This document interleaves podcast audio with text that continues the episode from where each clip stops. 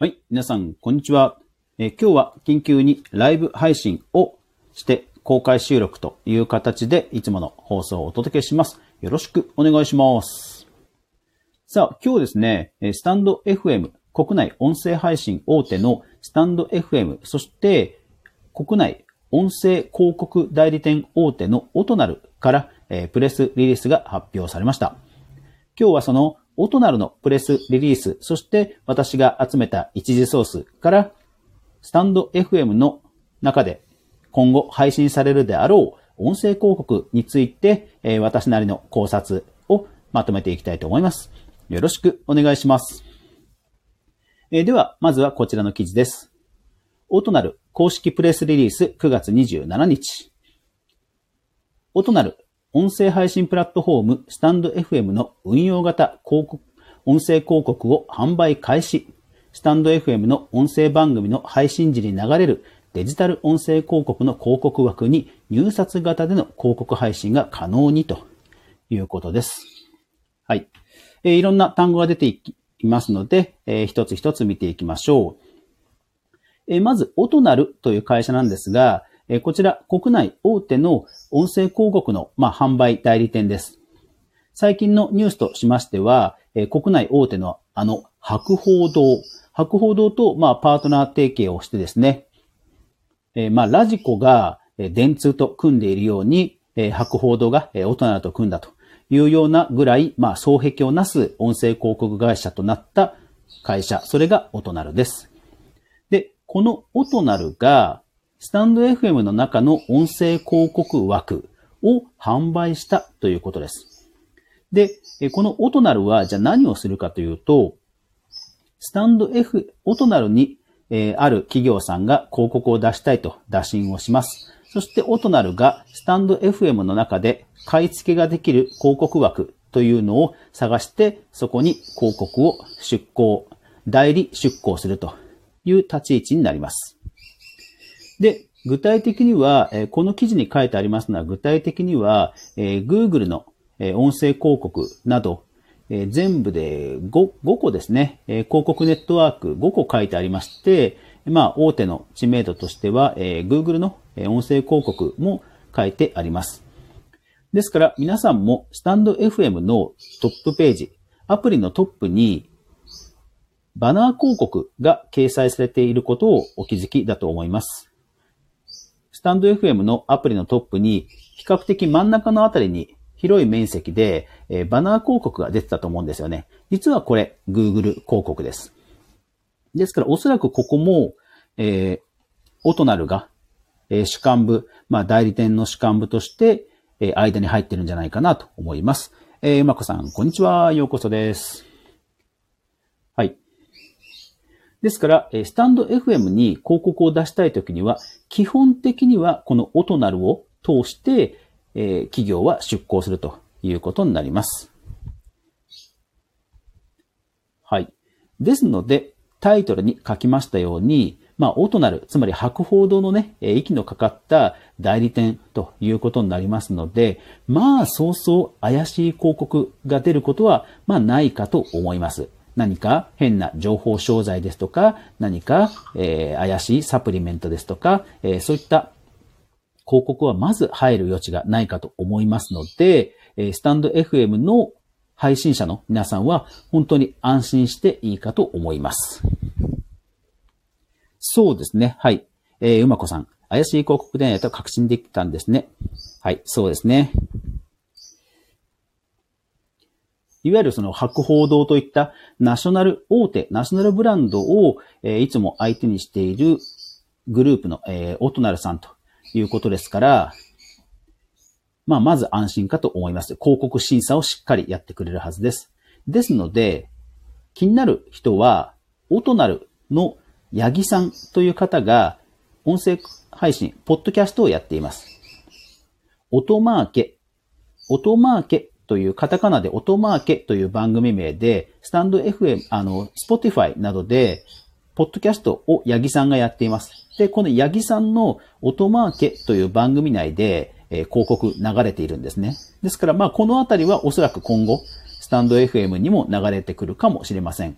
私が八木さんの番組で聞いたことがある広告は、Adobe という会社の広告です。Adobe というのは、Photoshop とか、イラストレーターとか、動画編集のプレミアといったクリエイターの、ほとんどのクリエイターが使っているであろうアプリの超世界的大手企業です。そうですね。えー、うまこさん、ポッドキャストの音マーケですね。こちら聞いていただきますと、この広告が、音声広告がたまに流れてきますので、これは今後、スタイフにも流れてくる可能性がある広告の一つかなとえ思います。ですから、オトナルが間に入ったことで、まあ本当に広告のクオリティとしては安心できるものしか流れないということは、まあ私は強く思いますね。はい。まず怪しいのは来ないと思います。はい。ですので、興味深いのはですね、ちょっとしたスクリーンキャプチャーで、スタンド FM の広告価値としての、こう、デモグラフィックが出てるんですね。すごいですね。私、あの、ちょっと引用しますね。まず、スタイフの利用ユーザーなんですけども、男性55%、女性45%。年齢層ですが、一番多い年齢層は25から34。次が35から44。そして、えー、20前後、それから50前後が大体同じぐらいです。で、55歳以上が、まあちょっとという感じですね。で、もう9割5分、モバイル仕様ということですね。なんていうデモグラフィックまで出てます。あ、ゆっかさん、こんにちは。そうですね。若干男性が多い感じですかね。なんかこれ結構意外な感じですね。うん。で、メイン、メイン層は、えー、メイン層は30前後、40前後。だから3、40前後だから、むちゃくちゃ購買力のある層ですよ。だから年齢層的には、スタンド FM は広告主的には、むちゃくちゃ興味深い広告枠と言えるんじゃないでしょうかね。うん。だからこれでもう少し女性の層、そう、だから、だからスタンド FM もうちょっと女性の層を増やしたいとか思思うようなトップページの、こう、アイコンの並びとかを普段意識してるんですかね。やっぱり女性層が多いメディアの方が、やっぱり広告主、特にナショナルブランドは出しやすいでしょうから、うん。っていうのはなんかね、ちょっと納得しました。そうですね。広告主増えたらいいですね。ですから、はい。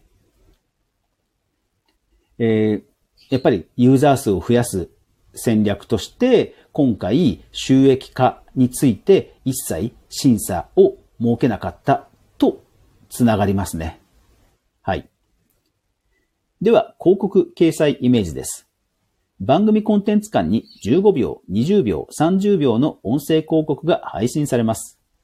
音声広告が再生されると、同時に掲載されるコンパニオンバナーも表示されます。バナーをクリックすることでリンク先に遷移が可能ですと。はい。これも皆さん体験してる人も多いですね。えー、コンパニオンバナー。まあ、あの、コネクトの正方形のバナーが出ますよね。はい。ですので、今後流れる広告としては、15秒、20秒、30秒だそうなので、なんか15秒の広告で冒頭に出るんだったら全然問題ないかなっていう気がしますね。ですから、オトナルが、そのインプレッション、要は露出えー、たくさん再生されることを重視して広告を販売するとなると、例えば冒頭に15秒なんていう枠をもう一斉にドワーッと買い付けて配信するっていうことはあり得そうですよね。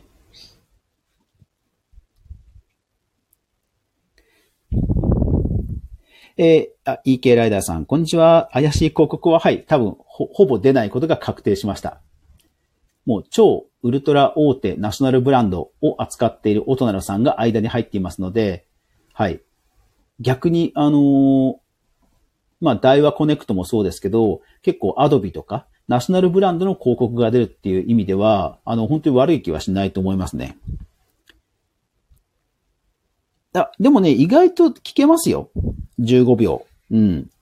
で、えっ、と、音声広告って、特にオトナルの作る音声広告って、やっぱりクリエイティブものすごくしっかりしてるので、中にはほら、音声広告の中には、結構こう、ストーリー立てて、なんか掛け合い漫才じゃないですけど、ちょっとこう面白おかしく聞けるのもラジオ広告ってあるじゃないですか。本当にあんな感じのクオリティだと思うので、うん。私はね、全然冒頭15秒の広告もなんか悪くないかなって気はします。うん。スタイフもね、やっぱり、あのー、運営として稼いでもらわないといけませんから、はい。ですので、えー、運用型広告と冒頭紹介しましたが、この運用型広告というのは、広告主がある程度能動的にこういうターゲットにこういうタイミングで配信するみたいなことを、え、動的に、まあ常にちょこちょこ変えて運用できる、出向できるというのが特徴です。ですので、年齢、性別、位置情報、番組カテゴリー、このあたりの組み合わせで、広告主が最適な番組や配信の仕方を、まあ、調整できるというような仕組みになっています。ですから、例えば年末のボーナス時期などに、例えばクリスマス商戦に向けた特定の商品だけが一斉に全番組にバーっと流れるとか、あと特定の地域、まあ神戸とかね、特定の地域のみに限定した番組にある広告が配信される。なんていうこともあるかもしれません。ですから、イメージとしては、えっ、と、ラジコでターゲティング広告っていうのがあるんですけど、まあ、あれにほぼ近いものを実装してくる感じですね。